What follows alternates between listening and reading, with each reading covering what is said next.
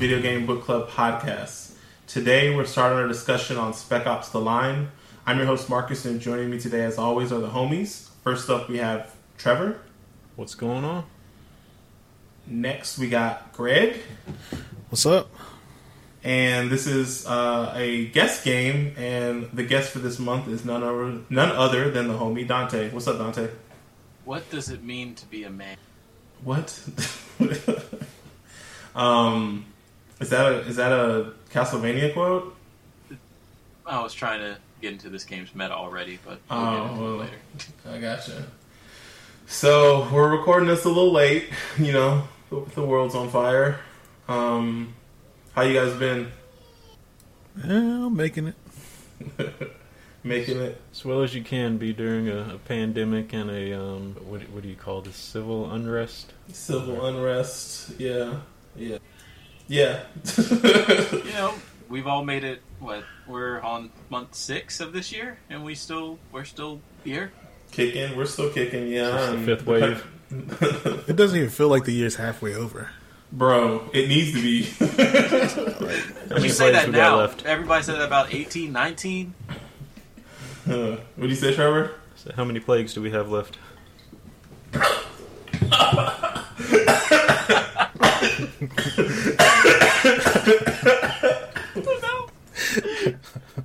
He's dying on stream. Man. when you're drinking water. Wish that against you. That was. That's a, Oh boy. Do you remember, Greg, if this was the game you chose to put in? Yeah. Okay, so why did you choose this game? Uh, I've just been meaning to play it. Um, you know, I think uh, I think I've I've tried to vote for it a few times and never made it in. So uh, you know, I had the chance this time. I was like, yeah, let's go for it. And then, so the way we did it for these guest games, because I think we did it with Bree in the, the beginning of the year, where we each gave him, myself, Trevor, and Greg, each gave him two games at our own choosing, and he got to choose one, and then he chose Baba Is You. And then we did the same thing for Dante, those same games minus Baba, and we gave him to Dante. And Dante, so why did you choose uh, this game from Greg's list? Um, why did I choose it? It's definitely a very interesting game, which gets um some notoriety from its story and some of its more. Sub- so I thought it would be good for the podcast. Also, I hadn't played a shooter in a while, so out of um, selfish reasons, I was like, eh, oh, this kind of appeals to me more right now. Dual purpose, that's okay. That's okay. Are you good, Trevor? Yeah, I'm back now. All right, well, go ahead. All right, so let me go ahead and do the intro. Uh, Spec Ops: The Line is a 2012 third-person shooter, and it was developed by a German studio, Yager Development. And I don't believe that has any association with um, Jägermeister. Um, but the game was also published by 2K Games, and I believe they own the rights to the the franchise as well. Uh, Yager is best known for Spec Ops: The Line, um, which was first developed by Yager, um, or sorry, they first developed Yager, which was a combat flight simulator in 2003, and then they later went on to develop Dreadnought, which was another combat flight sim- simulator in 2017, and they also developed The Cycle, which is a first-person shooter that's been described as a competitive quest shooter, and it blends PvP and PvE elements, and that went into early access last year. Um, so, in between their first game and their second game, which were both combat flight simulators, um, they developed Spec Ops: The Line, and it was released internationally in June of 2012 on the Xbox, Xbox 360, PlayStation 3, as well as PC. And it actually is the 10th title, as well as a reboot to the Spec Ops series. And the Spec Ops series began as a series of tactical shooter games, um, which is weird because this one is essentially a, um, a cover, a third-person cover shooter. And um, most of this I got off like straight off the wiki, but um, it was it was weird reading this because it didn't seem like their heart was in the right place when they decided to start making this game. Um, but from what I read, they decided to make Spec Spec Ops into a franchise while they were first while they were developing the first game, which was Spec Ops Rangers Lead the Way, and um, the executive producer Mike Suarez um, basically said that like franchise shooters and or simulations were um, um, big um, were were profitable. I guess were very lucrative in the um, the video game industry, which was their reasoning for making this into a franchise. And to me, that that kind of becomes redeemed later on during the development of um, of Spec Ops: The Line, but the series itself was met with low sales and poor reviews, which caused it to halt the production of successive games after, I guess, their ninth title. And then 2003, and I don't even know why they kept on making the games, honestly, um, if all of them were met with low sales and poor reviews. But um, in 2003, it was even reported that Rockstar Games was working on um, a game in the franchise, but then that project was canceled in 2004. Um, so Spec Ops: The Line rebooted the series as a third-person cover shooter, which had arcade-style gameplay. It received widespread critical acclaim and cult classic status for its dark story that explores the morality and psychological consequences of war and the shooter genre itself. Um, the game, however, was a commercial flop, and it actually led to Spec Ops series being canceled following its release. Let me see. I'm wondering. First, I want to ask if any of y'all played any of the other games in the Spec Ops series. Y'all. Nope. Yeah, Just- I could almost say with 100% certainty that nobody has. Like, I looked at the Wikipedia page two seconds ago and found out that this was a series, and it kind of blew my. Yeah, exactly. Like I said, I knew nothing about this game, and just reading the Wikipedia page, that was when I learned it was a, a series. I think I remember seeing like game cases for it, but I just I thought I remember it being like like a budget game or whatever, like a budget line game, like nothing that you would really play. To be fair, out of the what's it nine or ten games in the series, This is the tenth game. tenth game. So the first four had Wikipedia entries, and then I think the like next four or five after that didn't. So that tells you like it just fell off a cliff at some point if nobody's even writing Wikipedia articles about these games. And I know they also went back and forth between publishers as well, so I don't know if that had something to do with their um, their commercial success or failure. But um, uh, when I referred to them kind of redeeming the series with Spec Ops: The Line, um, I was kind of referring to the development process, and I'm not going to go through everything, but just kind of reading through the Wikipedia page on um, their approach to designing this story. Um, they wanted it to be more narrative driven. They wanted it to be um, they they were more focused on the story and like the dramatic sequences um, more so than the the gameplay, I guess. And um, I mean, it even went as far as they originally didn't want any cutscenes. Like they wanted the gameplay to be strictly narrative, um, just so it would be more um, immersive for the player. Um, but then they ended up adding the the cutscene sequences, anyways. Um, and then they also focused on like the character development, which was a reason why they chose to make this into a third person shooter. Um, so you can actually see the other characters and see how they um, how they change throughout the game. And even with the main character, they wanted to make him as simple as possible, but they still wanted to give him enough personality, um, like either in his like his body language or the things that he says, so that you can see a, a progress progression in him from the beginning of the game to the end. And then, um, of course, um, you know, playing the game, you find out that there are also moral choices that you can make in the game, and they said these were inspired by Fallout Three, um, which I thought was interesting. But I think that's that's about it as far as the intro. Um, like I said, I didn't want to go too far into the, the Wikipedia page. I'm sure everybody can read it for themselves, but I just thought it was kind of interesting how they went from just making this game, um, a you know, a tactical shooter that they just made into a franchise, just you know, just because it seemed like easy money, and then them actually going into the background of making this game um, give a more um, accurate portrayal of um, military. I guess yeah, showing um, different aspects of like PTSD and and the horrors of war and, and that sort of thing that may not have been shown um, in shooters, first person or third person military shooters at that time.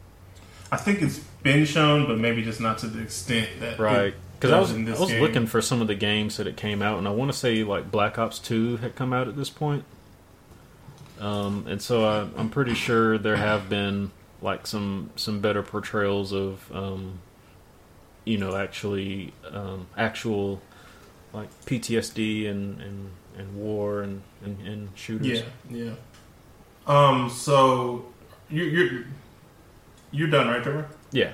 So, sorry. Can I have one thing before? Go ahead. I will say um, they did focus on the single player, but to my surprise, because I literally forgot this until I booted the game up, there is a multiplayer mode. This was developed during the area where like every game had to have multiplayer, Yeah. and I'm pretty confident, without even having played it, that it was probably not that great. I'd never heard anybody talk about it. Um, take Apparently, that. they had a uh, a beta for the multiplayer for this game, which I don't even remember. Funny. Um. Yeah, there just was a thing that was going on. Like before. Uh, one of the things that I was really impressed with this game was is that, and this was also a tribute, like what I saw was a reason why the game didn't sell well, is because there was just a glut of military shooters that were coming out at that time. So even if you look at the cover art of this game, and just like some of the uh, the way, like some of the coverage of this game, I think it people were just coming at this as it was just a normal, like just a run of the mill military shooter. So I think that was what dissuaded people from picking it up because it was like, well, this game isn't better than Call of Duty or Battlefield or whatever your flavor of military shooter was at that time. So, um, and also people weren't picking up games shooters at that point for their story. I felt like, especially military shooters, like those by and large had become an afterthought at this point. Um, and so I don't think people were really expecting much from military shooters uh, campaigns. Anyways, I don't. I think a lot of people. I think we, we said we mentioned it on the, the, the Titanfall episode, but a lot of people like the, the, the campaign was an afterthought. Um, what what did you guys all play this on? I played on uh, I played on PC. I did as well. PC. See, Okay. with So- very terrible contra- compressed cutscenes, might I add. Yeah, I had uh, sound issues. I don't know. I always have sound issues on games. So the first time I booted this game up, uh, I was like at the menu, and there was no sound, and I was like, okay, this that's a weird thing they're going for. And I started the game up, and then I was like, oh, like I had sound in the cutscenes.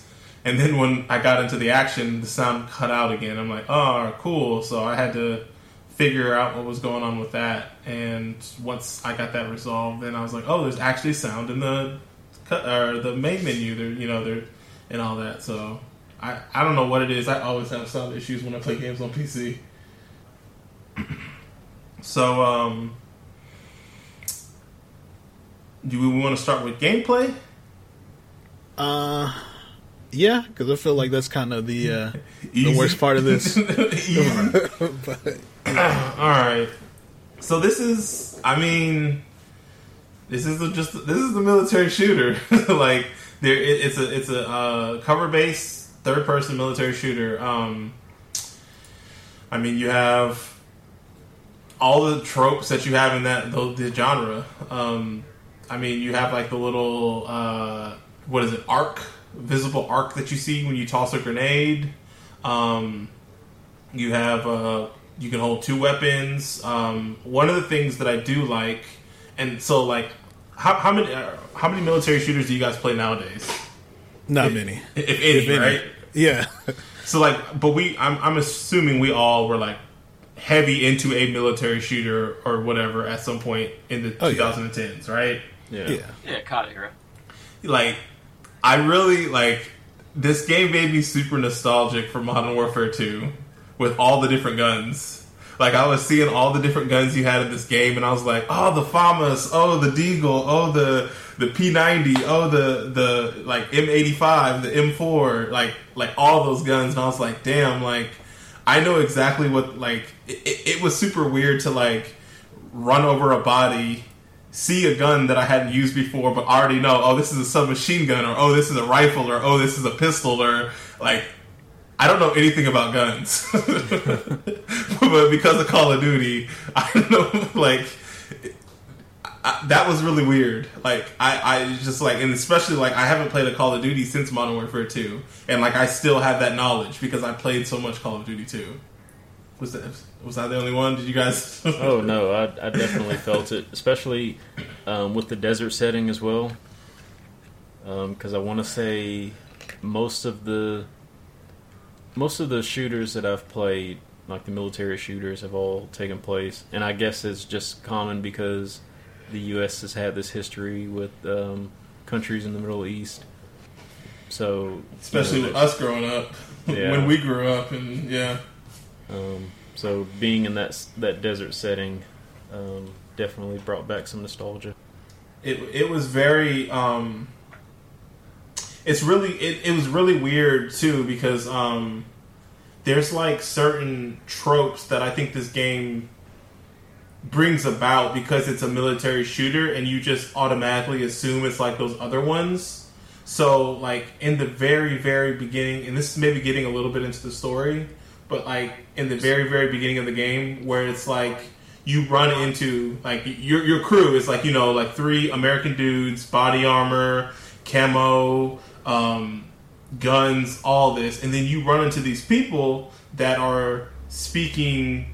Uh, well, in in actuality, in Dubai they speak Arabic, but for whatever reason, in this game they speak Farsi, which is a little bit inaccurate. But they're speaking Farsi, and then like it's because of all the games and all the even military movies set in this time period as well like in your mind you're automatically on edge and just like assuming these are the bad guys which is like it was really weird. It and like because like it, it, it automatically started off aggressive and I was and I and I didn't understand why because like from my understanding this was a uh, rescue mission uh, I, I think I'm, I'm going too far into the story I'm going too far into the story so uh, Well, I think they, they start out telling you, you know, you're here to, to rescue people. yeah So they, they try to make it seem like it's not necessarily patriotic, but like they want to give you a sense that, you know, you're the hero in the game. Yeah, yeah. Um, but yeah, I'm, let's let's cut it back to gameplay. So, um, there's a couple of things that they do in this game uh, that like that you don't have in like Gears, where you can like tell your teammate to go focus fire here. I'm pretty sure that's on Gears. I haven't played Gears since like Gears three. Um, what's up, Dante? No, I was just gonna make the Gears comparison, and like, it's it's definitely more Gears than Fifty Cent, but some parts of it just kind of remind me of Fifty Cent in a way. some parts like so i'm glad you brought that up because i feel like 50 cent plays better than this game Uh, In my opinion, Fifty Cent plays better than Gears, so um, you got me. wow. so so okay i think i think one of the reasons why i feel like 50 cent plays better is it, it is going for an arcadey play style so it's less um self serious. Whereas I feel like in this game, like I you guys know I just I hate bullet sponges. I, I really do, and um, I I feel like at points in this game you're just like mowing dudes down, and it doesn't really feel it never ever feels satisfying in a and, and this is this is like maybe going a little too into the story. I don't think it's supposed to feel satisfying. I think you're supposed to feel something, but like it it never feels good gameplay wise if that makes any sense. Yeah, I can agree with you there. I agree with you in one specific aspect for me, like as far as the gameplay was whenever you get a headshot, which is common with a lot of third person and first person shooters, Yeah. it does like this slow motion effect, Mm-hmm. but there's not really any benefit to it. Ex- yeah, exactly. You can line up I- the next shot. But I feel like you don't. The, the slow motion doesn't allow you to do anything else. Like it's not long enough to allow you to do anything else. If that makes any sense. It, it it seems like they made it there so you would know like you got a headshot and like that can be displayed via the a sound effect or a like a, There's a certain plot. I shouldn't say plot, but there's a gameplay mechanic that's integrated into the story in that. and, and that's what I mean. I, I mean, it, there's no gameplay benefit to it. it. It seems like they put it in there more for the story, What difficulty? or or not play on? necessarily the story, but the the feel of the the narrative. But to me, it kind of took away from gameplay because they don't specifically tell you like, "Hey, this is why." You know, whenever you get a headshot, you know you there's like a slow motion effect or or whatever. It's it, it it's like they didn't make it congratulatory.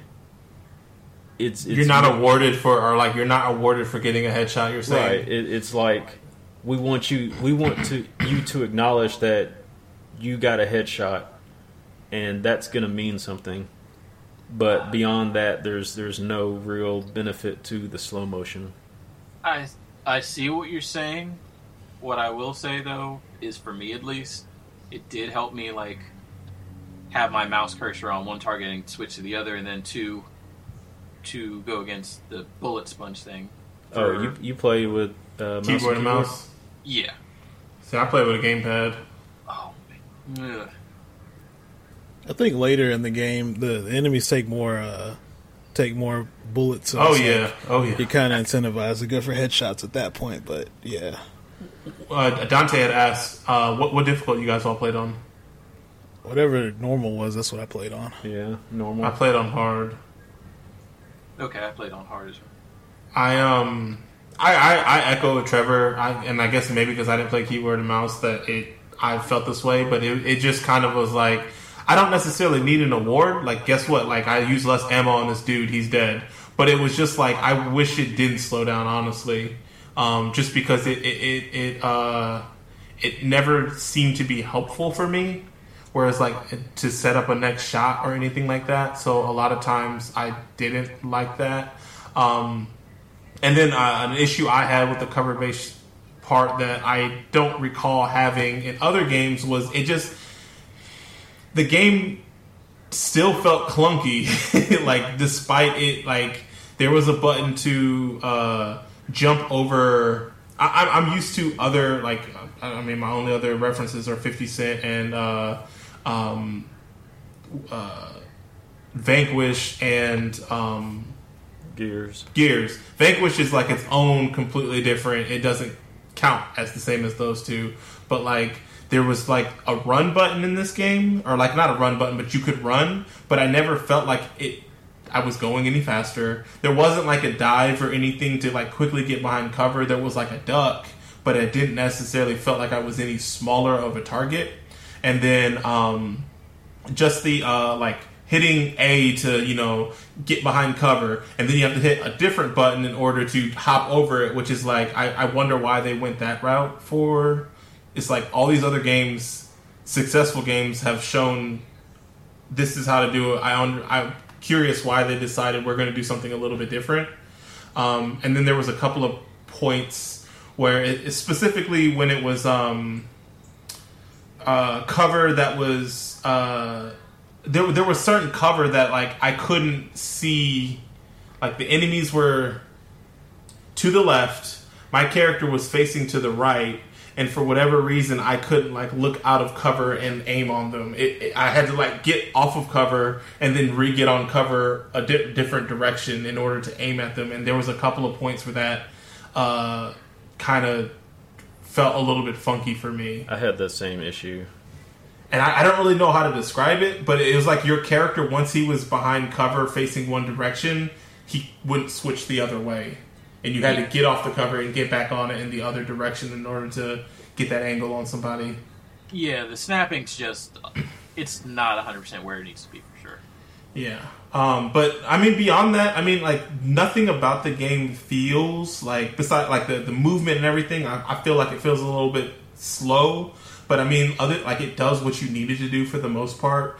Uh, the guns all feel they feel fine. Um, the uh, the the enemies more so in the end of the game, especially on hard, felt a little bit bullet spongy. Um, and I, I don't know, like, did you guys have any standout weapons? Mm, they all felt about the same, Right? To be honest, I, I chose weapons based on the perks. Each weapon has a perk that you can cycle or a toggle on and off. uh huh. Um, so I use the, I think it was the M4A1, Yeah. uh, which is you know your standard assault rifle, um, but it also allowed you to um, Silence, right? yeah use the silencer. Um, and I normally don't try to do stealth, but you know if you started off a, a level with that, you know it kind of gave you the advantage, and so I used that at the beginning of a lot of levels. Um, the other weapon I used a lot was the 417, um, which is kind of like a um, it's an assault rifle, but its perk is um, it has a scope, Mm-hmm. and so I kept that a lot because I didn't like how slow the sniper rifle was. Um, but with that, you know, I could quickly you know scope in and out, and and still be able to hit medium and long range. um, I do have a question. Did you guys find yourself uh, running out of ammo a lot? And if you did, were you guys using executions to uh, get extra ammo? They gave you extra ammo. I Yeah, Oh, didn't realize, that. that. Didn't know. No, I, I, I was just constantly swapping weapons, honestly. So I, I, I, I, uh, I mean, I was getting executions, but I never noticed that they were giving you extra ammo. So like, I was, I used P90 a bunch. I like that it had the the little laser sight. Um, I used the AK-47 a bunch because you could switch it to from automatic to uh, burst. So I used burst to conserve ammo with that. I really like the FAMAS because it had a pretty decent scope. And then I didn't get it a lot till the end, but the um, uh, AA12 um, that that was pretty strong. Uh, I really liked that. But yeah, anything I, I usually was normally in games anyways. I like playing with uh, assault rifles because I feel like those are like the they cover all They're distances. Yeah, they're the most balanced. And then if it was like a secondary type that like I would lean towards, at least in this game, was um a uh, I used the uh, what is it the UMP forty five the submachine gun or the P ninety because those I felt like um, were still a decent amount of range but also pretty uh, quickly fired. I, I don't I didn't really like the shotguns in this game because I felt like they uh, I, I would just use ammo so quickly with them. And snipers as well. Like I like use I like using snipers normally, but in this game, like Trevor said, it the rate of fire was so slow that it wasn't useful for me, anyways. My playstyle. I do want to add to that um, after Dante. Which weapons I use? Yeah, Um, pretty decent balance. There was um, one was probably one of the good. It's an assault rifle, and then whenever the heavies dropped that um, TAR or whatever it was called. gotcha. So to what you were saying, Marcus, um, did y'all ever encounter um, like some of the dialogue that the main character is saying? Like whenever you're using a heavy weapon or a, like the long range sniper rifle, he says like this thing is slowing me down. Like whenever you reload, Mm-mm. did y'all catch that? No. Okay. I, I mean, I think it was probably just generic stuff because he would yell like "reloading" or "cover my fire" or whatever, Well- you know. There's Like- a the dialogue in this game is it changes, it adapts as you go along. So if you're paying attention to the character, like this is more of a story thing, but as you go, get later in the game, he gets definitely a lot more aggressive and What he's saying. yeah. Yeah. Um, did you guys use the so uh, the being able to call out enemies and stuff? Did you guys use that? Because I use that a ton. Yeah, I use it a bit. I use it a bunch. It, it- I, I really like you. Basically, you could call out you know, to your two teammates to focus fire on a specific enemy, and so like your two teammates were pretty. Uh, one was like a sniper, and the other one had a uh, a saw, like a heavy machine gun, and he also had a um, a shotgun. Um, but um, just depending on the range would just determine who was um, focusing fire because you couldn't you couldn't highlight two different people. It had to be one, and they just would both focus fire. But the cool thing I liked was that you could do it through cover, so you could use it as a way to kind of spot where enemies were, even if you didn't actually know they were there. So you could t- you could paint enemies uh, that you weren't aware. You could you could use it to like kind of scope out the the battlefield. So I, I did that a lot. But yeah, that's is that really it gameplay wise? I feel like that's about it. I mean, Gameplay. I mean, you're just shooting a bunch of like dudes. I mean, there's there's a vehicle vehicle sequences. There's dudes with armor. There's dudes on turrets. Uh, you can use a turret at some points, but it, it's really just like a run of the mill gameplay wise. There's nothing super standout about the gameplay, right? Uh, there's a couple things that are a little like I'm not gonna call them groundbreaking, but I thought they were cool. Like occasionally the desert would um, play Sure, a large role into sure.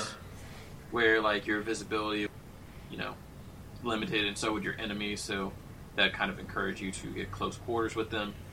They also had a mechanic where you could break glass Yeah, and kind of knock enemies down that way, but that was I actually mean, one of my favorite nothing, features. Like it's nothing groundbreaking. It's just kind of neat.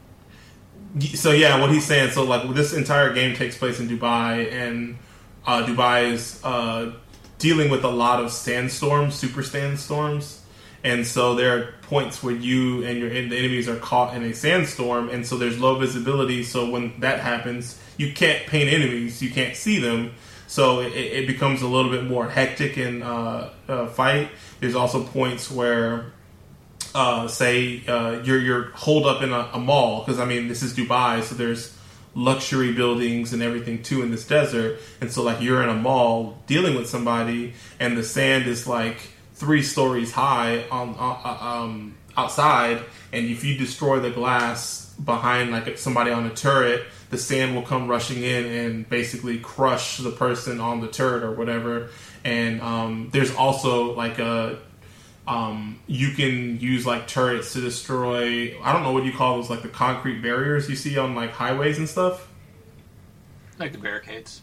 Yeah, like the barricades. So you can do that as a way to like, um, uh, if enemies are being super problematic or whatever, like uh, you can destroy the cover that they're behind. And likewise, enemies can do that to you. If you're behind cover, they can focus fire on your cover, and it like degrades over time.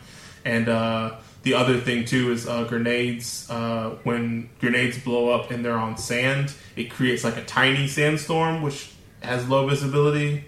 So that's another thing that you can kind of use to your advantage to like provide yourself with cover if you're moving, or like a, a um, smoke screen, if you will, uh, a blind spot if you want to move between cover, or you can use it and throw it at enemies and like look, like just mow them down because they can't see you. So there's there's a couple of things that you can do utilizing the environment. Um, so yeah, I, I did sell that a little bit short, but um, is there anything else I'm missing environment wise? I mean, there's explosive barrels everywhere as well. You know, you have to have those in shooters. I feel like sometimes those weren't necessarily placed in points where you could use them. Because there were a lot of times where I wouldn't see it until after I had moved through like the cover. The environment. Yeah, and and was passing by them like, oh, that was tucked behind a, a truck. How was I ever supposed to see that from from where I was? But, I feel that. I feel that. but yeah. whenever I did see them, I, I tried to use them. Mhm. I figured enemies were either spawning near them or would be running past them at some point. Yeah. Anything else gameplay wise? Cool. You guys ready to talk about this story? I hope so. Cool.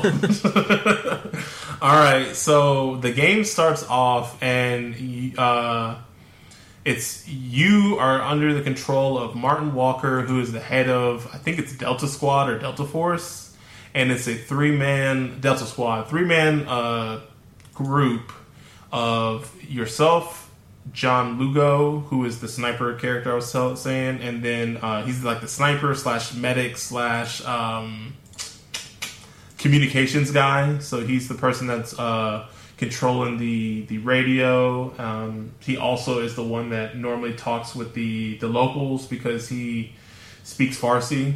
Uh, so he's a translator as well. And then uh, uh, the other guy is Martin. No, excuse me, Alfonso Adams.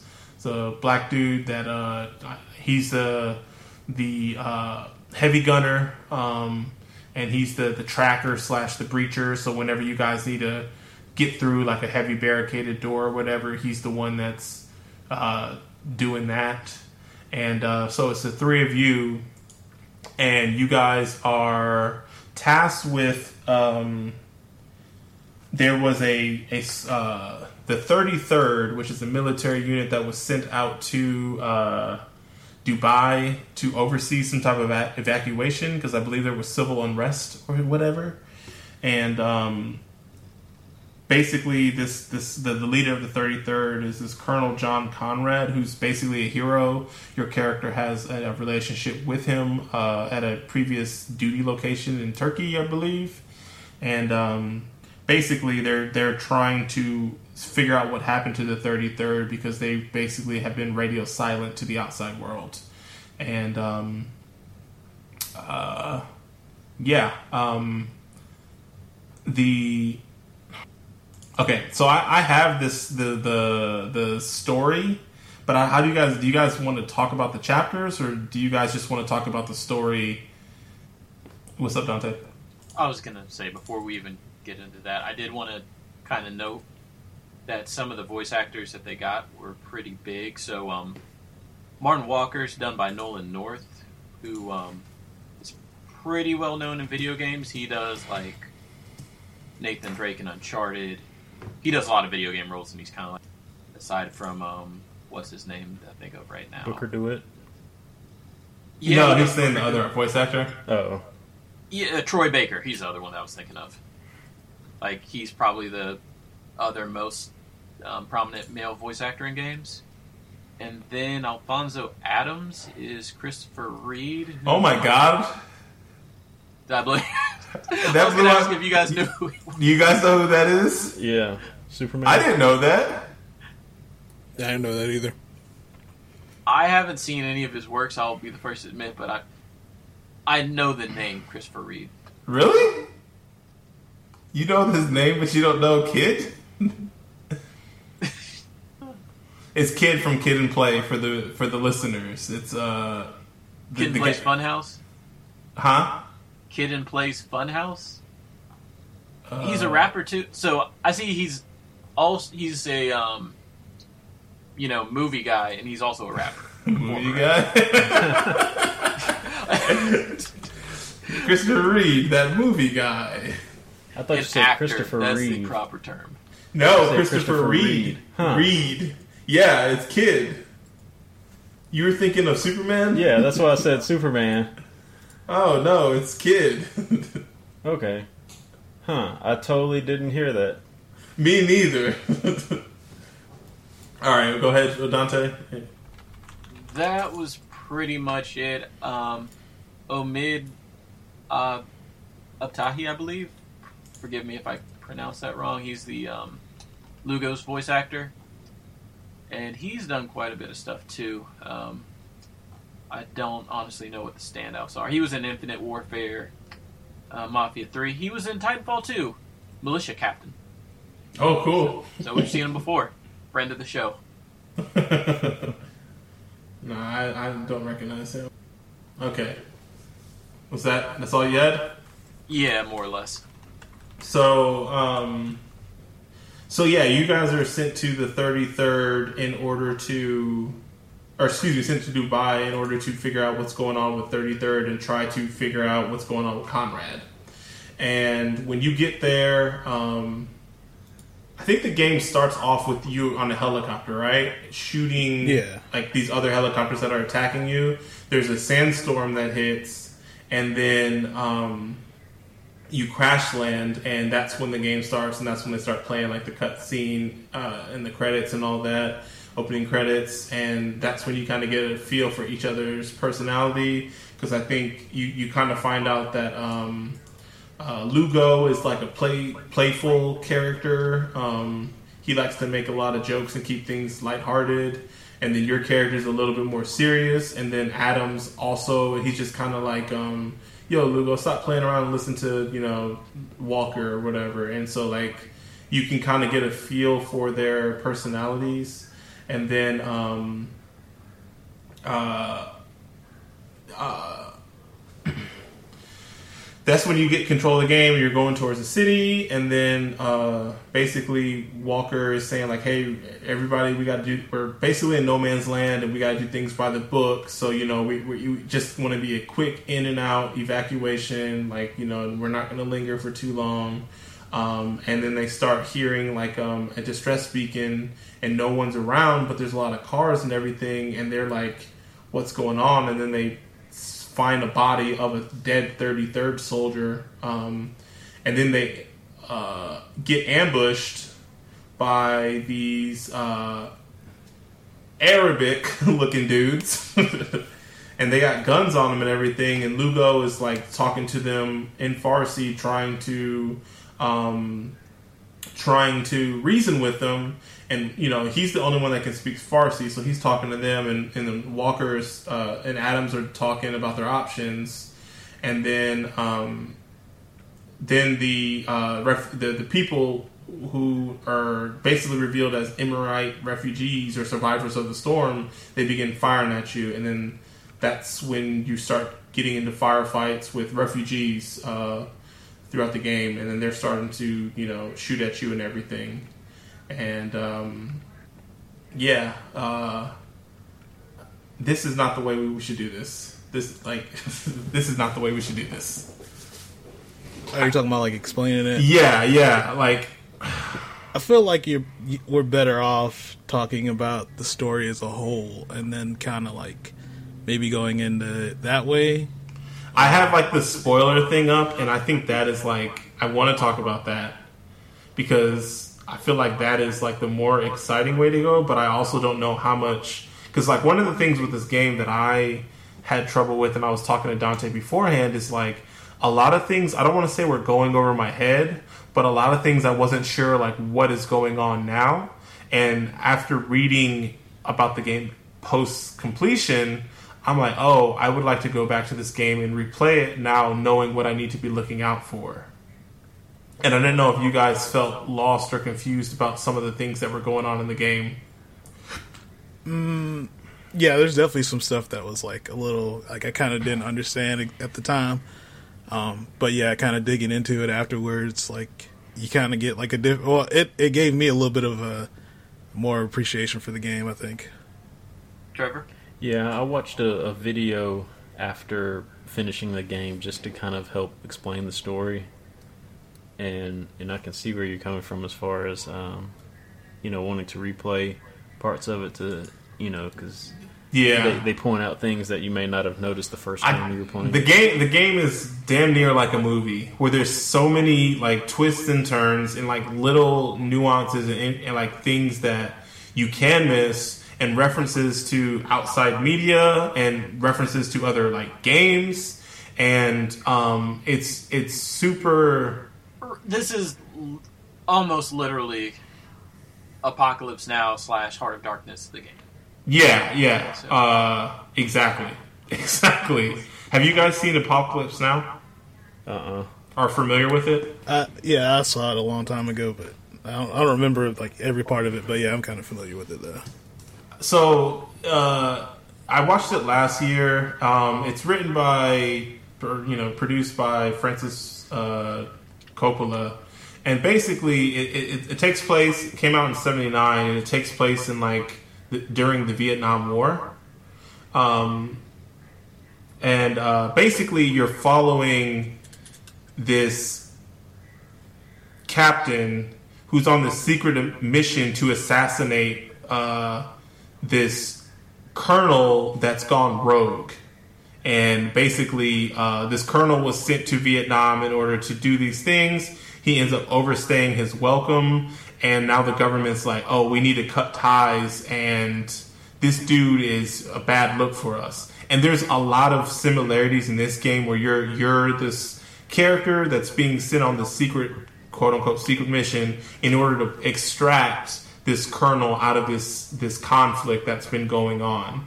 And the, the the movie is like he's basically majority of the movie he's going down this river boat uh, and he's seeing a lot of the horrors of war like like Vietnam was a very you know controversial war. There was a lot of protest and a lot of uh, like, are we doing the right thing? Is America overstepping their their their uh, rights and, and and and all this and like these things that are happening that you know um, I mean these are like people that are our grandfather's age I, I feel like or like older older uncles of our dads like people our dad's age and like these guys are in their 20s and they are committing these horrific acts on these people under the guise of the government told me to do this or I'm doing this for my country.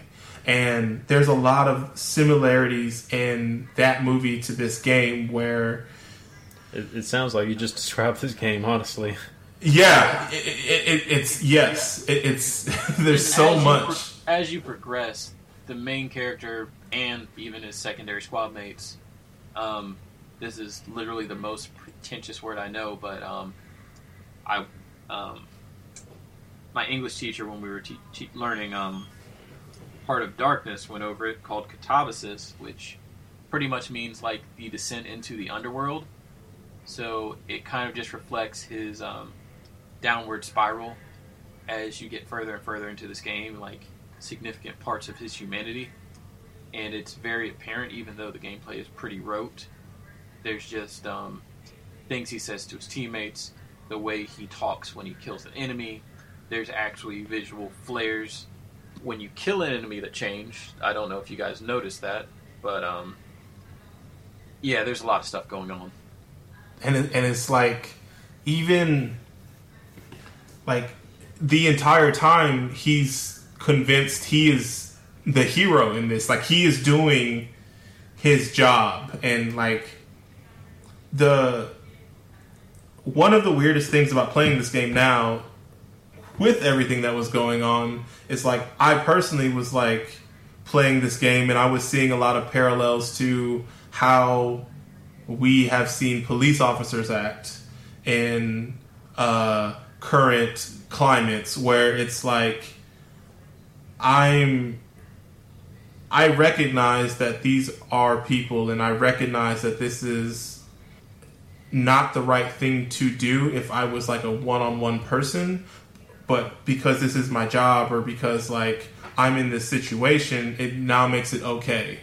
And like we we've seen a lot of people say like you know like police officers police officers can act with impunity and like if you were to take some of the crimes that police officers have committed and somebody a regular person a non-police officer commit how would that be perceived by the court system and by society but because the fact that they are under protection of being a police officer, or in this case, they are a soldier, it no longer becomes a crime. It's they're being patriotic or they're being heroic. And like even at the very end of this game, there was something. There was like um, I I kept dying a lot at the end of this game, and I, so I was getting a lot of the uh, loading screen quotes, and there was one that said something like "murder under murder for the government is heroic, murder for country is patriotic,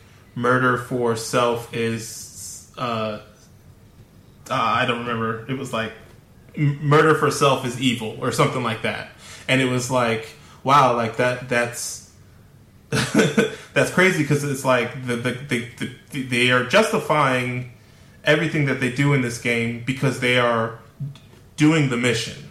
And so whether you are killing refugees that shot at you first, or you're killing uh, later on, you're killing American soldiers because hey, they shot at you first, or you're killing uh, members of the government, uh, CIA, because hey, they shot at you first. Like everything is further and further progressing, but you're saying I was doing it because I was I'm the good guy, I'm the hero, I am following the mission, and these guys are preventing me from doing that, so therefore they gotta go, and it's it's it, it's it's I have not played a game like this before, like.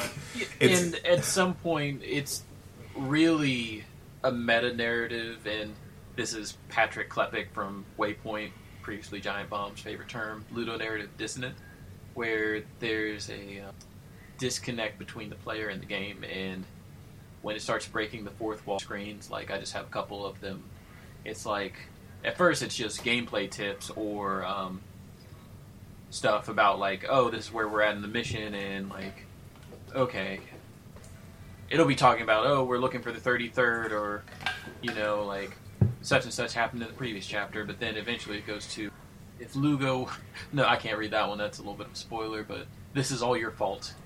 Do you feel like the hero yet? How many Americans have you killed? It's time for you to wake up. If you were a better person, yeah, there's just a lot of them. There's literally. Let me see if I can find. Oh yeah, if you kill for yourself, to kill for yourself is murder. To kill for the government is heroic. To kill for entertainment is harmless. oh man, the one that I kept getting was you were still a good person. Yeah. Do you do you feel like a hero yet? There's no difference between what is right and what is necessary.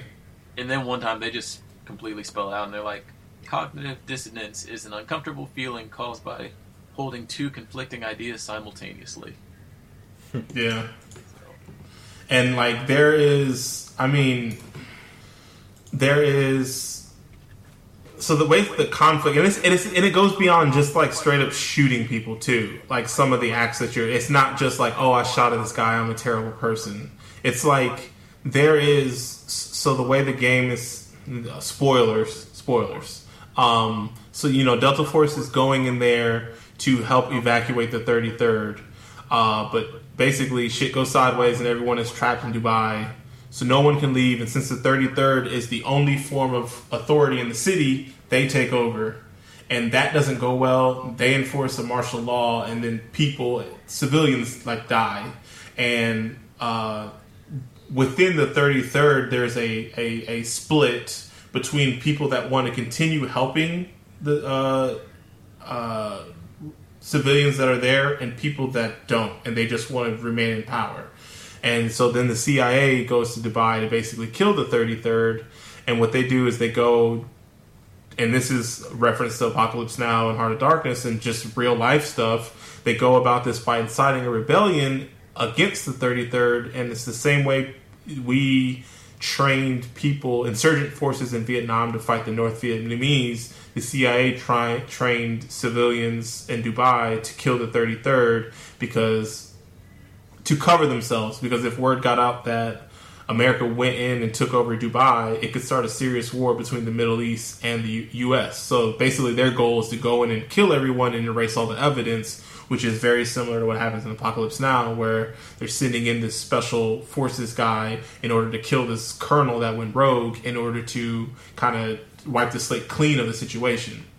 Um, the civilians are under protection of the 33rd, whether they like it or not. Uh, so you can kind of see them and some places corralling them like actual like cattle to try to move them great distances and things and just kind of keep them all hunked together so they can kind of know everybody that is there and care for them. Um, but they're literally trying to save everyone from a pretty hopeless situation anyways. Like supplies are already low because all these sandstorms.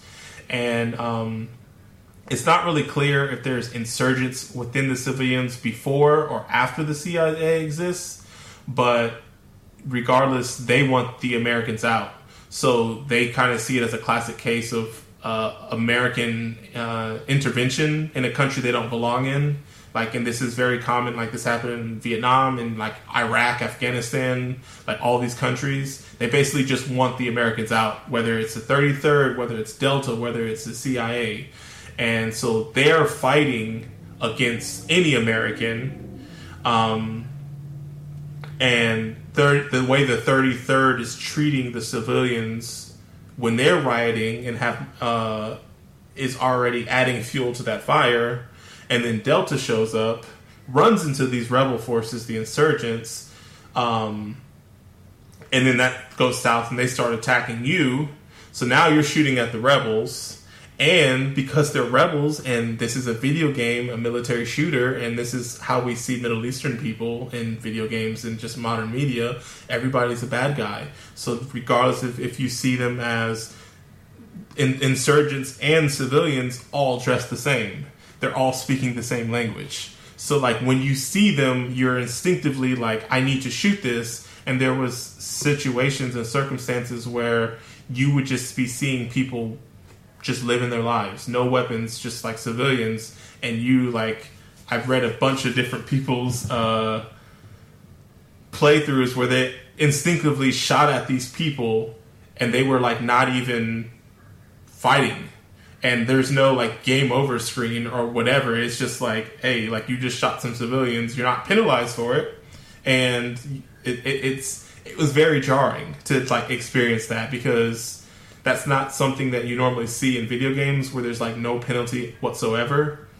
Um, that happened to me one time, and I just had like a quick, oh, hold up, what did I just do? Yeah, like I had to like sit there and like, I didn't even. It, it was just because like I just saw something right, and I just instinctively did it, right? You know, just you know, but didn't think about it. and I was like, oh man, that's not what I wanted. But, yeah, uh, yeah. there's there's and, one scene specifically that reminded me of Modern Warfare 2, um, the No Russian mission. Oh yeah, I'm yeah. Sure, you all remember that. And yeah. I mean this this game, it's oh, it's very similar. I, I want to say it's is pretty much identical, but I mean uh, you're you're kind of. Uh, just mowing down people. You don't have to. I think there's a there's one moment that can be compared to No Russian for sure. There's definitely like the moment, which we'll get yeah. to later, but at least like I feel terrible saying this, but at least they shoot back. you know. You mean a No Russian? No, in, in this game. No, there's a there's a point where they don't shoot. There's back. a couple segments, but I'm just saying like that entire No Russian level was like until the very end when you get out of the airport. Mm-hmm. So yeah, so like that's everything that's leading up to the before you show up. Then when Delta shows up, they run into rebel forces, and so you know Lugo's talking Farsi to them, and but they hear Walker and Adams who are just speaking English, and they're thinking, "Yo, they're plotting to kill us." So then that's when they start shooting at you because technically, I mean, they're not wrong. And so they shoot at you because they think you're the 33rd and you're going to take them back to the nest where they're holding all the other civilians. So you start killing them because you think they're the bad guys and not because they're just trying to protect, you know, what's theirs. And then um then you um I think at some point you are fighting more rebels who are fighting the 33rd and then at this point, the 33rd is fighting the CIA, who's actually trying to prevent them and like to kill them and cover up the Dubai thing. And you run off to rescue the soldiers taken by the rebels and find out that it is the CIA who is um, training the rebels. and you think, well, if the CIA is fighting the 33rd, then the, the, the 33rd must be bad guys. So then you team up with the CIA and start taking out the 33rd. And so now um, you're working with the CIA to quash this 33rd thing. And then that's when things even go even more extreme because at one point, like, I think it's uh, Gould, and he has a plan to, like, you know how to how to stop this once and for all is to take out their water system, their water supply. And like that's not just the water for the 33rd, that's the water for them, the mm-hmm. civilians and basically everybody that lives in Dubai. And so your game because you're like we have to do whatever we can to get rid of the 33rd. They're doing these terrible things to these people and we need to help these people. And so you destroy their water source of water. Which what's up, Dante? I was. Forgive me if you already co- covered it, but have we kind of talked about Conrad at all? And like, no, we, we can we can. Okay, I just wanted to say like, all of this is under the pretext pretext of um, Conrad, who correct me if I'm wrong, is kind of like the platoon leader of the 33rd. Mm-hmm. And um, Walker knows him personally because I think Conrad he, he worked he worked a, a, a, duty station I think in Kabul, Turkey with uh, Conrad. Right, and at first when you get there, he's like, "Oh yeah, Conrad's a good man. Conrad's a good man. I know he'd never do anything bad." But it's around the point that you get to the CIA guys where um, Walker starts having second guesses, and he's like, "I need to figure out why Conrad is doing this." So he kind of becomes more obsessed with Conrad than whatever mission he thought he was on by this point of the game. Mm-hmm. What's it? What? That was an accident. Oh, okay. I was like, yeah. So, um, there's one point where you know you're helping out the CIA because you're like, oh my gosh, like people are getting tortured and everything, and you when you team up with the CIA, you're seeing you go to this market and you see the 33rd are shooting at civilians or what you perceive they're doing, but they're not actually shooting them. They're trying to evacuate them and take them to the nest. And you end up killing the 33rd. And at that point, now it's like, okay, the 33rd sees you as a teammate or working in cahoots with the CIA. And, um, uh, after afterwards the end up I think the 33rd ends up taking out a lot of the CIA but at this point you're too far gone and you're take you're just taking out the uh, 33rd solely and you end up at one point you're like okay like we need to get rid of this uh, what is it, traitorous 33rd and you find a whole group of them and you convince you convince Walker, he's he's kind of like, hey, we have this mortar here, let's go ahead and do it. And Luke was like, I don't think it's a good idea. And they're like, we need to stop the 33rd by any means almost. And you basically hit them with this white phosphorus, which is like this. Uh, I don't even know how do you describe it. It's like the napalm, like the the, the the the equivalent of what napalm was, I guess. Yeah, I had never heard of it until this game. It's really, really nasty stuff. Like it's like I a think it's like one of the most painful possible ways to go. It's white phosphorus is a waxy solid which burns easily and is used in chemical manufacturing and smoke munitions. And what does it do to humans? It can cause burns, irritation, liver, kidney, heart, lung, bone damage, or death. Um, it basically kind of looks like it like melts people's skin the way it shows it in this game, and you are so in. Um, it's not an immediate death, from my understanding. Yeah, it's slow and agonizing. And right, you, you, are in such a some of that too. Say what? Walk around after the scene. Mm-hmm.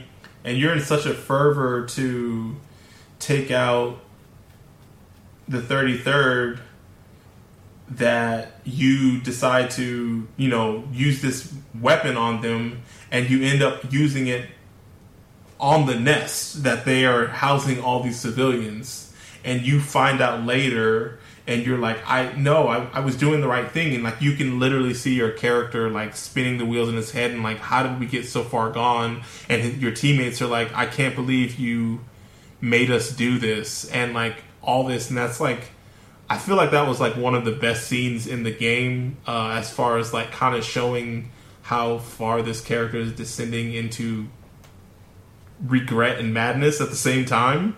Where he's like trying to come to terms with everything he's done, but also not fully there. So like, there's still more for more further he can go. If that makes any sense. The interesting thing on this one too is the immersion. Is like when you're doing this, it's basically putting the player into like a mini game.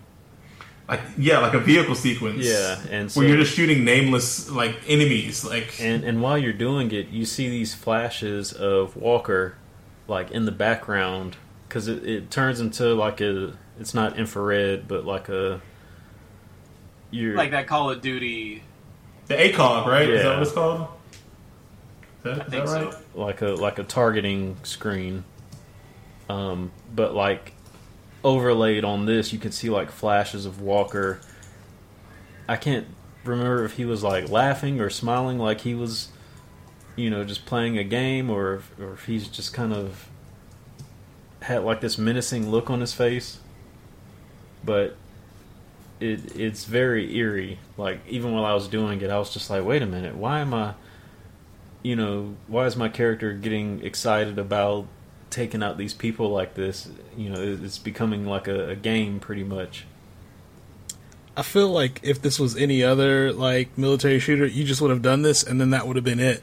But like this game goes through the uh, the whole thing of after you do it, they make you walk through it and see everybody else basically, and like how you know how in pain everybody is, and like what you've done. So you kind of have to, you know, be like, oh, well, that's really what happened when I did this, right? Yeah. So I gotta ask because I do like this scene, but there's a part of it that didn't hit for me. Did you guys realize beforehand that when you like hovered over that one area of the map that was very, um, I guess, every dot there was stagnant. The and nest. They were all very close together. when you got to the nest. Yeah, Yeah. Yeah, yeah, because everybody else is running around and like shooting, but then there's clearly like, hey, there's this close together um, nest of people, and I was hoping I could just like not shoot them, but the game forces you to. Yeah, because I think Yeah. they're like underneath a bridge or something, and when you shoot the vehicles on the bridge, it registers it as you shooting the people. Yeah, Yeah. And that's like Kind that. I mean, that's one of the decisions, I guess, because there's more. there's just like, I mean, we don't have to necessarily go any further on that part, but there is. I mean, even at the very end, like when you're in the helicopter sequence, and um, you know, shooting down that tower, and then right afterwards, um, like you like you guys take the radio tower and then you guys are getting ambushed you, you run to the helicopter. Your character decides no let's fly around real low and like take out more of these people. And mm-hmm. like like that was like yo like this man has like he's completely gone. And then later like you can actually see it with other like your other teammate where like you guys get surrounded. And like you and your teammate are like two a two man army at this point and you've been destroying the 33rd and they don't even like try to take you they ask you to surrender. They don't even like try to kill you. They're like willing to let you give up. Like which shows that they weren't necessary like they were trying to defend themselves against you. And that at that point like walker pushes you away and he's like no get out of here. I'm gonna take him out and you can kind of see that he even follows along the same char- character not uh, walker adams he follows the same character progression that your character goes down where he's like his own mental state has deteriorated to the, to the extent that walker's has they all get agitated. Like one of the first ones is, do you save the American soldier, or there's like a group, if I'm remembering correctly, and Lugo and Adams essentially are asking you to take sides. mm-hmm. Do you, do you remember that one?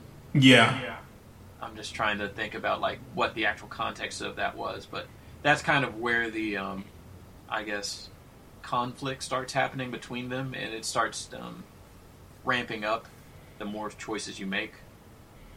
There's that, and then there's also too like that later on too when they're like hanging those two soldiers Yeah, at the bridge, and like they have their snipers aimed on them, and they they go into um, what's it called? Like they have an aside for each one of them. It's like oh, or exposition. So it's like this man, he lived a good life, but he was, I don't know, like a businessman that would cheat some people out of stuff. This guy over here, he's um, an American, and he's just doing his job, but he's probably killed like twenty or thirty people today. You have to choose one of them. Yeah. I don't know. It is the it's like there's not really like a lot of uh like situations or like oh you you know like uh, what do they call it like uh choices to make in this game. It's not like one of those type of games. You know what I'm saying? Yeah, where it like changes the outcome of the story based on your Like you're still you're still doing horrible things like no matter what, you know? You're, you're choosing the lesser of two evils, and that was one thing I read uh, when I was looking at the like the development um, background of this game. Was like they didn't want them to be easy choices; they wanted them to more so make you think about the choices rather than the consequences of them. Because either way, you know, you're gonna have to, you know, keep going down this rabbit hole. I don't know. It, it just this game was it was rough. It was like seeing certain things. It was just like man, like it's crazy too because it's like it's one of those games where it's like you think you have a choice in what you're doing, but you really don't. You know. And like they play with that a lot when and there's like many opportunities, even like the way they because like Dante was saying, like the fourth wall is being broken near the end, and they're like mention, referencing stuff you, the player, is doing. And there's like times where it's like the game is talking directly to you, like you're the one that's doing these terrible things, you know. And The- the- go ahead. Oh, go ahead. No, you got it. Go ahead. No, I was just gonna say not to like not to go too far ahead, but there's like a point later on in the game where there's like you had to make a choice uh, around civilians, and I was sitting there for a second, like, hold up, how do I do this without like, you know, I'm sitting there trying to figure it out. Like, all right, well, hold on. Uh, you know, I'm trying to. Obviously, I'm not trying to you know shoot at them, but I'm like, all right, how do I get out of this for a second? So I was sitting there for like maybe like 15, 20 seconds, like, hold up. Like, I, I can't walk past these guys. They start swinging on me. You know, start throwing rocks. I'm like, all right, well, I got to do something eventually. so, but for a second there, I was like, man, I hope they're not going to make me do what I think they're going to make me do. You want to talk? You let's talk about it. You got anything else, Dante? Anything we missed? Um, we can talk about this scene. There is some stuff I want to do. I want to talk about after it, though. Sure, sure. Yeah, so uh, basically, your team gets separated, and you're trying. You, you end up meeting up with Walker, and you're trying to meet. Uh, fi- excuse me, meet up with Adams, and you're trying to catch up with Lugo. And you're like, "Where is Lugo?" And then you you finally catch up to him, and he's like gets snatched up by these the locals, and you're just hearing him on the, the radio comms, and you see him basically being hung by the locals because they just want the Americans out. You know, they they uh, are tired of your guys' nonsense, and um, they hang him, and then they you shoot him down, and you you know try to give him CPR, and he he's dead. He he he dies, and at that point they're starting to close in on you and uh, Adams, and they're throwing rocks and like just not letting you go. They're, you know like they're angry at you, and like then you get control of your character, and it's like okay, cool. I, I need to get out of here. But anytime you try to walk past them, they push you, and you're taking damage and like you're like I don't really know what to do. Like how do I get by? And then what happens? Uh, well, I mean, I shot it in the air, but at first I thought they were gonna make me shoot at him, and I was like, I'm really trying to avoid doing. Yeah, I, I, I melee I meleeed one, and then they started running, and I I don't know if because uh, Adam started shooting too, but yeah, like that part that that was the part where I was like, this is this is going on right now in multiple cities across this this country. This is happening right now. And I was like, "Oh my god!" And like that—that that was when I was like, "This game hits different in 2020." Yeah. Yeah, Wow, Yeah. And like that's crazy because they- they're ju- they're just like a group of them, and they're just kind of like standing, almost waiting for you to like, you know, it's like he looks like he's about to do something, but we don't know. and then you know you actually whatever you decide to do, that's when they actually start to uh, run away, and you know, Were you about to say, Trevor? I was just gonna say, yeah, it was. It was definitely um, familiar to to watch, and and that was the the sequence I was referring to. Um, that was kind of similar to uh, No Russian, because like immediately when I was put into that situation, I knew what the game wanted me to do, and at first I thought I would be able to like Assassin's Creed gentle push my way through the crowd. Just put your arm in the shoulder and walk by them. Yeah, um, and I tried that, and of course, you know they they start hitting you. Um, so I think I shot one of them, and then they all started running. Yeah, it's it. If it almost make it feels clear, like they they try to give you or they people.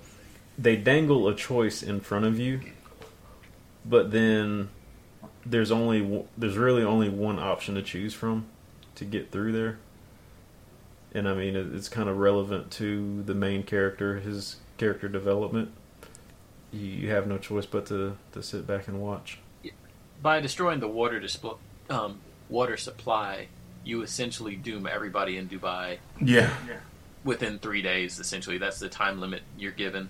So And it's like you have the means potentially to like just get out of the situation. Like you can call for evac, evac, but those people like are doomed to dying of dying of thirst, or you know, like not being able to get out of the situation in the same way you can. I guess before we go into like the last two or three chapters, I did want to talk about um, Walker's changes from a gameplay perspective a little bit. So, if you notice, like his tone of voice, he's very professional at the very beginning of the game, where he's like, "I'm reloading." Um, so Adams do this, and you know, whatever. But then, around the time of the white phosphorus stuff, he'll start like cussing randomly, like start being really aggressive, start like celebrating at the um, during the headshots. And around the point that we're talking about with the uh, choice of hurting the civilians, if you start getting headshots, then the actual bodies of the enemies react differently. The heads actually like start exploding. Enemies You know, like I noticed that, but I didn't pay any attention to it. Uh, like, it's really interesting. I did not shoot Yeah. people, so no, I'm talking about like just reg- regular soldiers at Yeah. this point. oh, I didn't really pay attention to if they were if that was happening at the beginning of the game, but yeah, at the like towards the end of the game, yeah, I noticed that. Yeah, it literally becomes like it goes from Call of Duty to Bulletstorm Light, as far as like blood and gore and stuff like. I think I yeah, I think I did I did notice that too. Yeah, yeah. Uh, blood in the sand. Not as good of a soundtrack though. Is that is? Do you think that's why they wanted the slow motion there? Like whenever you get a headshot. I think it definitely plays into it.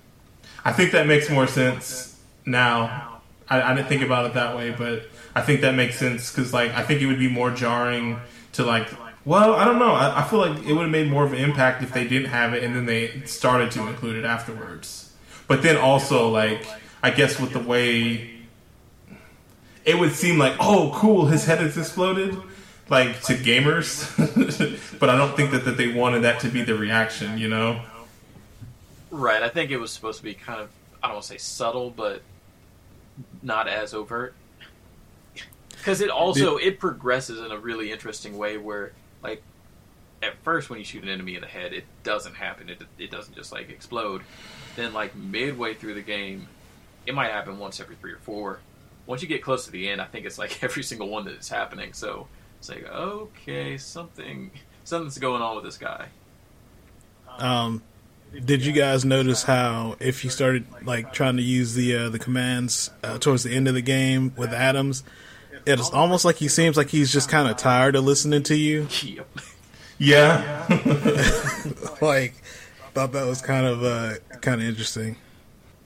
It actually kind of showed reaction to what's going on rather than just kind of being a video game thing where he just does it anyway.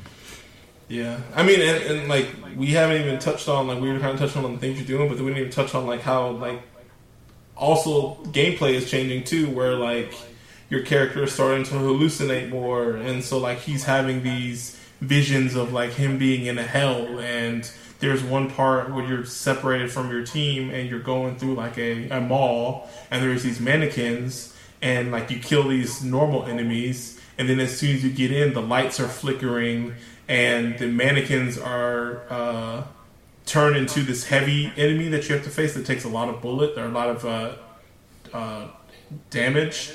And he's slowly getting closer to you but every time the light is flickering he's in a different part of the stage and he's slowly edging closer to you.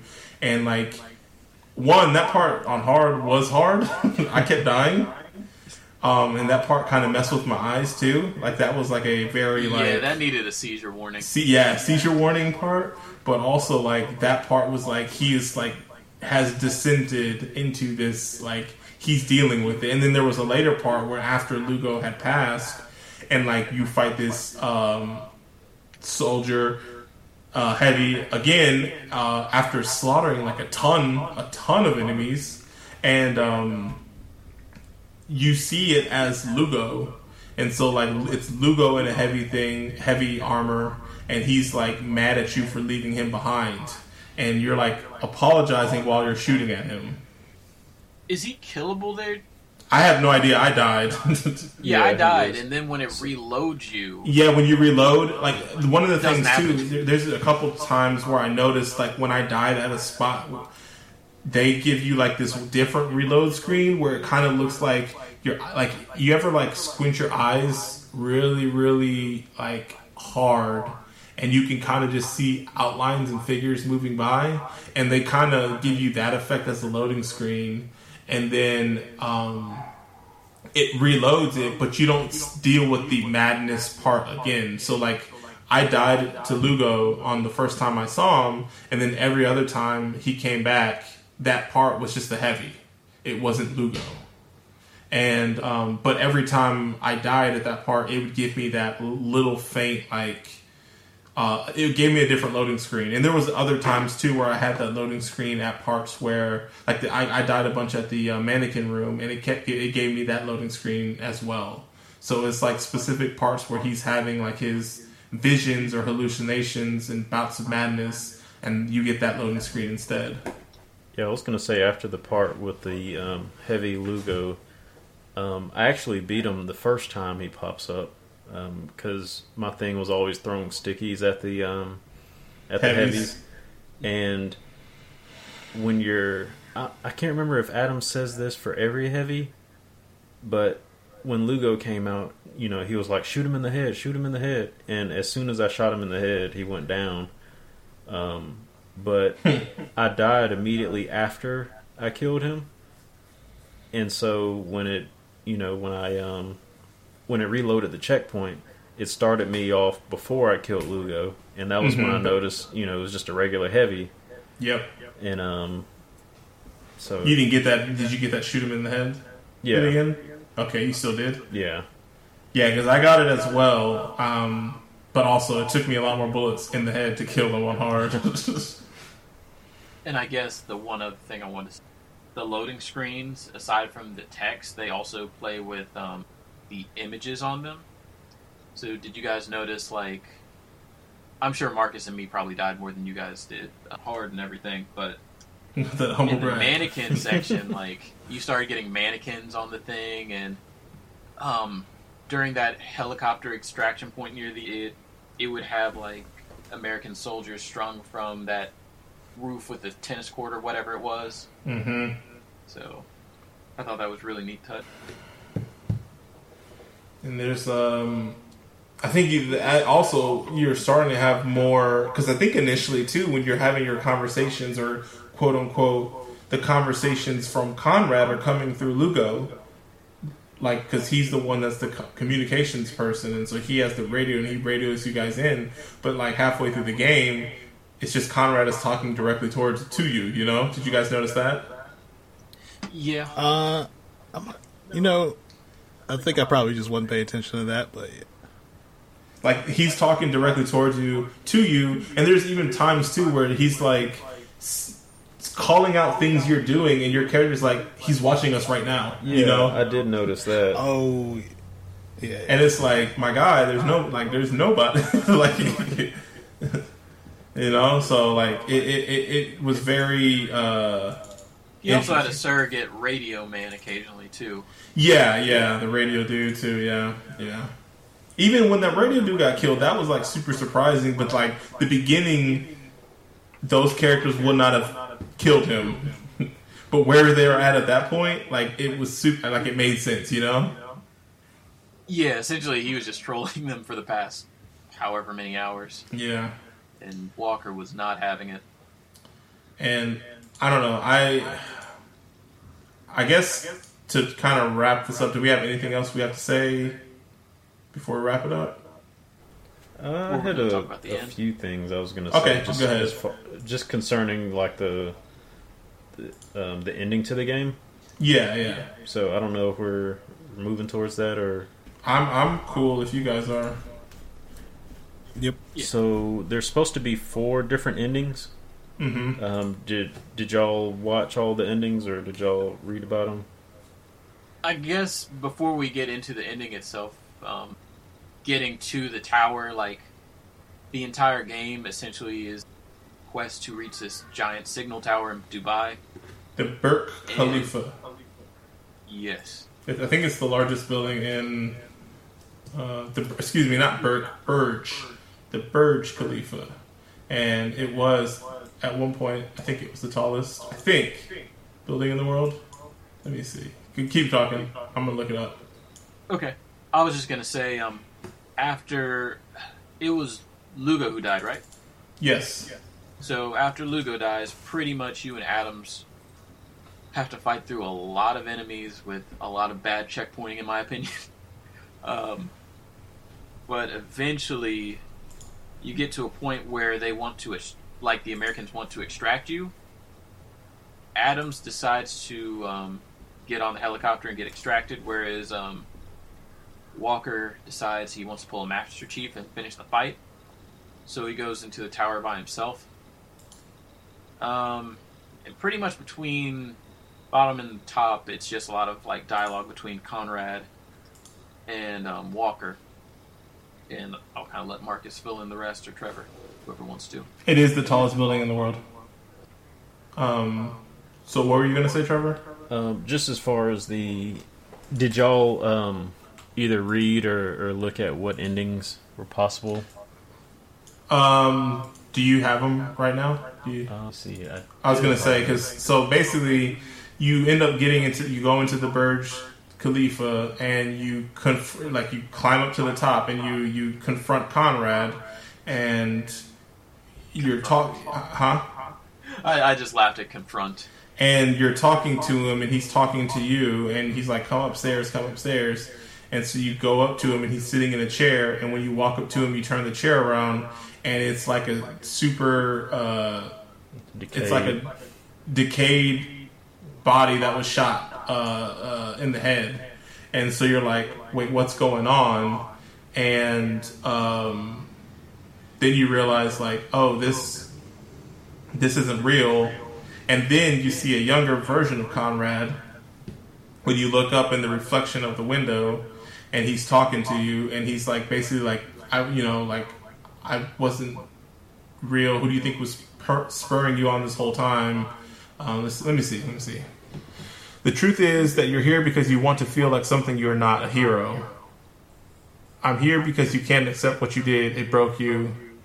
Um, you needed someone to blame, so you cast on me, a dead man. I know the truth is hard to hear, Walker, but it's time. You're all that's left, and we can't live this life forever. And then he holds a gun at the real Walker, and and, and uh, he says, "I'm going to count to five. Then I'm pulling the trigger." Um, and your character, so I'm gonna just read the whole transcript, but it's like I'm so this is Conrad. I'm gonna count to five, and I'm pulling the trigger. Walker, you're not real. This is all in my head. Conrad, are you sure? Maybe it's mine. One. No, everything, all this, it was your fault. If that's what you believe, then shoot me. Two. I didn't mean to hurt anybody. No one ever does, Walker. Three. Then Walker raises his gun, and then that's when you get control of Walker. And then Conrad says four.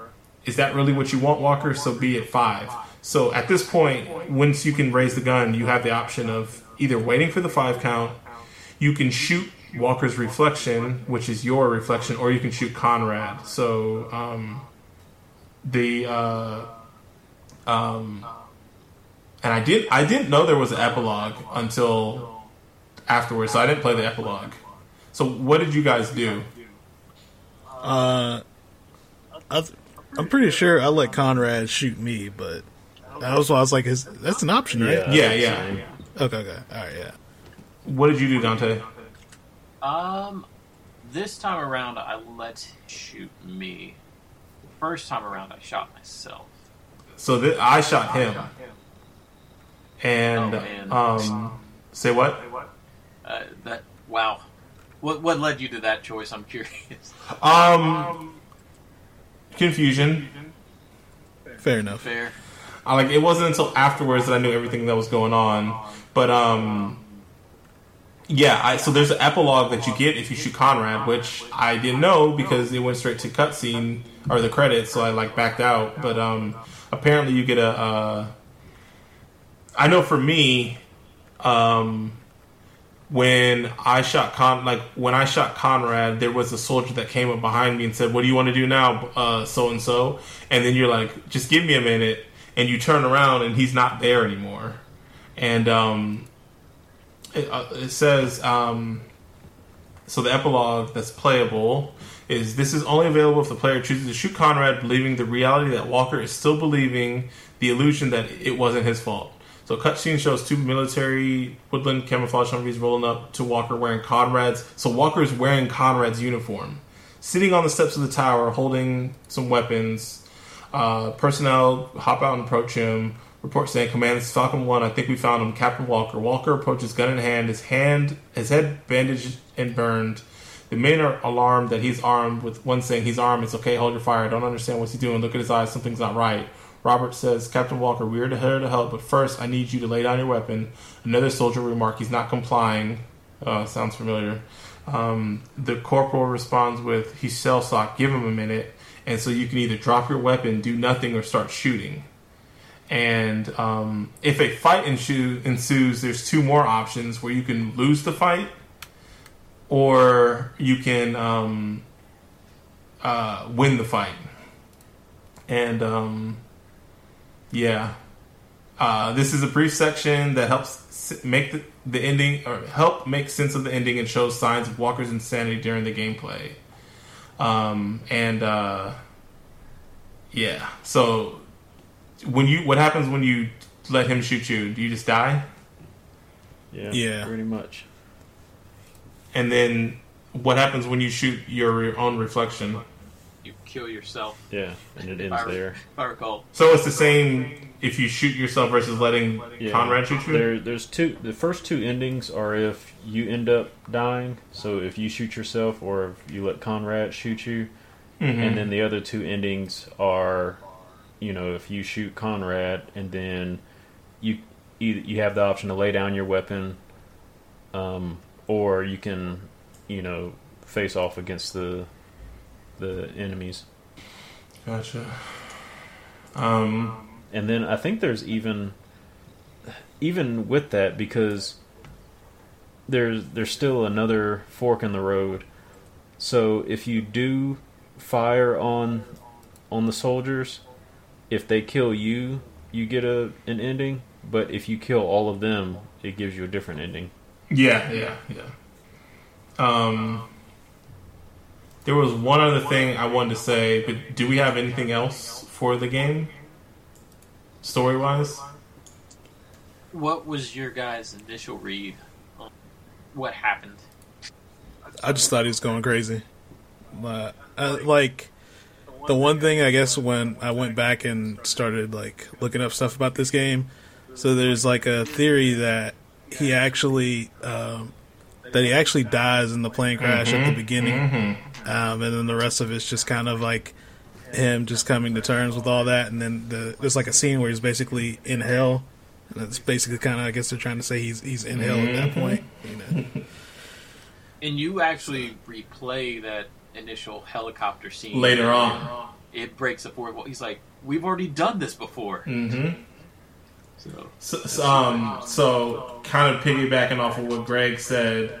So there's this guy that kind of he did a breakdown of the game, kind of, and there was a interview with the lead writer of the game, Walt Williams, and he basically implies that everyone dies in the helicopter in the opening, and he uh, the, the the guy that does this video, and this is why I wanted to play the game again. One of the main reasons, because there's a lot that I missed on my initial playthrough that I would like to see again. I think I told that to Dante, just to, now that I have some context. But when the game fades in to black, it's a normal transition.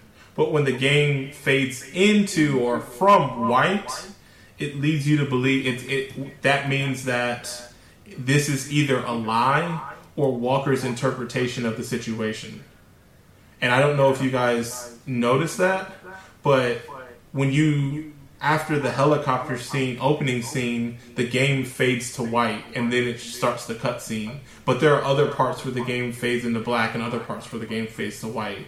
So just wanting to see those little nuances between how it fades, um, because what it the the theory is is that he did all these things, uh, you know, con- did these horrible acts, and he dies in the helicopter, and um, everything that he he's reliving this in a loop in his own personal hell.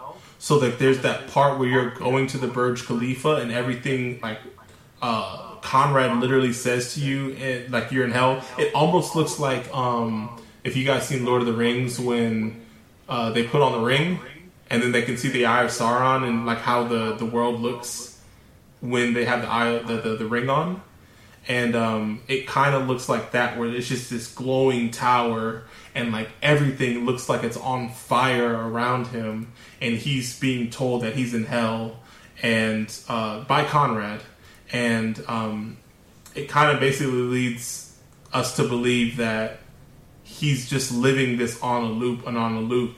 And so, like, when he lets himself get killed at the end or kills himself, he's breaking that loop, that cycle, or whatever. I mean, like, that's something that we've seen in other things, you know, like Donnie Darko, I think, was something similar. And then, um, I mean, even in like like Lost, where like I he's was just about basically to say that. he's basically in limbo. You know, like he he can't fully cross over. He's reliving these terrible decisions he's made over and over again.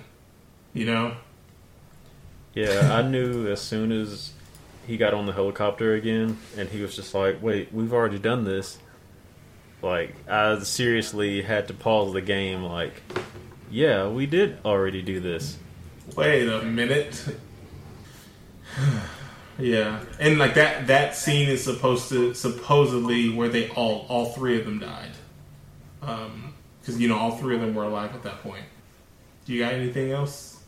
Um, I was gonna say this is maybe me reading it too many things, but as you go along in the game, like one of the common pieces of graffiti you'll see is people with their eyes gouged out, and I think it's not too long after you start having like the really big hallucinations that they start having their eyes again. So to, this is my second time playing through the game, so like I was paying attention to this stuff.